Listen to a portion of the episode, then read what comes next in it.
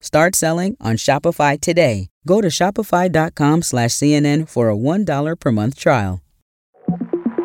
Hello. From CNN, I'm Joe Beck with the five things you need to know for Friday, December 1st. The Israeli military has resumed fighting against Hamas in Gaza this morning. Israeli forces have accused the militant group of violating a truce agreement by firing toward Israel. The announcement came just moments after the seven day truce expired, with no indications the sides had agreed to extend the deal.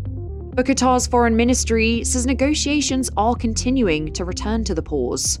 CNN's Jeremy Diamond has more from southern Israel. Reports of Israeli airstrikes in northern and southern Gaza, as well as rocket fire from Hamas targeting uh, areas of southern Israel. In the last several minutes, we have seen multiple rocket sirens sounding in uh, different parts of southern Israel, where, of course, over the last week, we have seen as over 100 hostages uh, have been freed. This deal has not only seen the release of hostages, but it's also seen hundreds of trucks of aid per day enter the Gaza Strip and a much needed pause in the fighting and a much needed respite from the relentless bombardment of the Gaza Strip for civilians uh, living uh, in Gaza. Uh, all of that appears to now be over. The House is expected to vote today on whether Republican lawmaker George Santos should be kicked out of Congress. He's survived attempts to get rid of him before, but some Republicans have turned against him since a scathing ethics report found that he abused his power and misused donation money. Santos disputes that report, and while he said he won't be running for re election, he's reiterated that he also won't resign. Only five members have ever been expelled from Congress, and it'll take a two thirds majority for the vote to pass and Santos to be removed. So far, Republicans seem fairly split on whether they should kick him out. He is a dedicated, committed con man who is in the halls of Congress.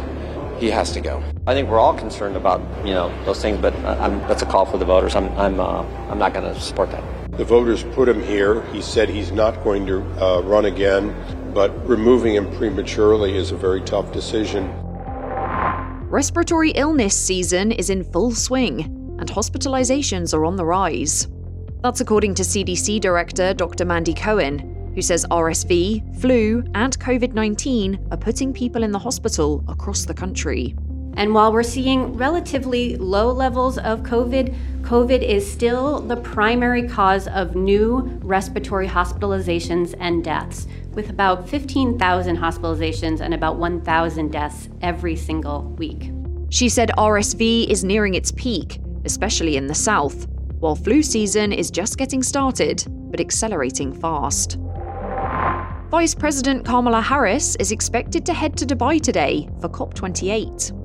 But her attendance at the UN's climate conference is likely to raise some eyebrows because it was only announced that she'd be going after President Joe Biden got some backlash for skipping the event. And her arrival will come as the US is facing criticism for what's been described as a quote, embarrassing contribution to a new climate damage and loss fund. The fund will be used to help the countries worst hit by the impact of the climate crisis, and the US, which is one of the world's worst contributors to climate change, has promised to pay $17.5 million. That's less than a fifth of the UAE's contribution, and 14 times less than the European Union's. Up next, why you might want to stop using the expression dead as a dodo. Shopify's taking the cash register online, helping millions sell billions around the world. But did you know that Shopify can do the same thing for your retail store? Upgrade your point of sale system with Shopify. Shopify POS is your command center for your retail store. From accepting payments to managing inventory, Shopify has everything you need to sell in person. Get award winning support and see why millions of businesses worldwide trust Shopify. Do retail right. Grab your $1 trial at shopify.com slash CNN. Start selling on Shopify today. Go to shopify.com slash CNN for a $1 per month trial. Could the dodo make a comeback from extinction? Geneticists and conservationists think so.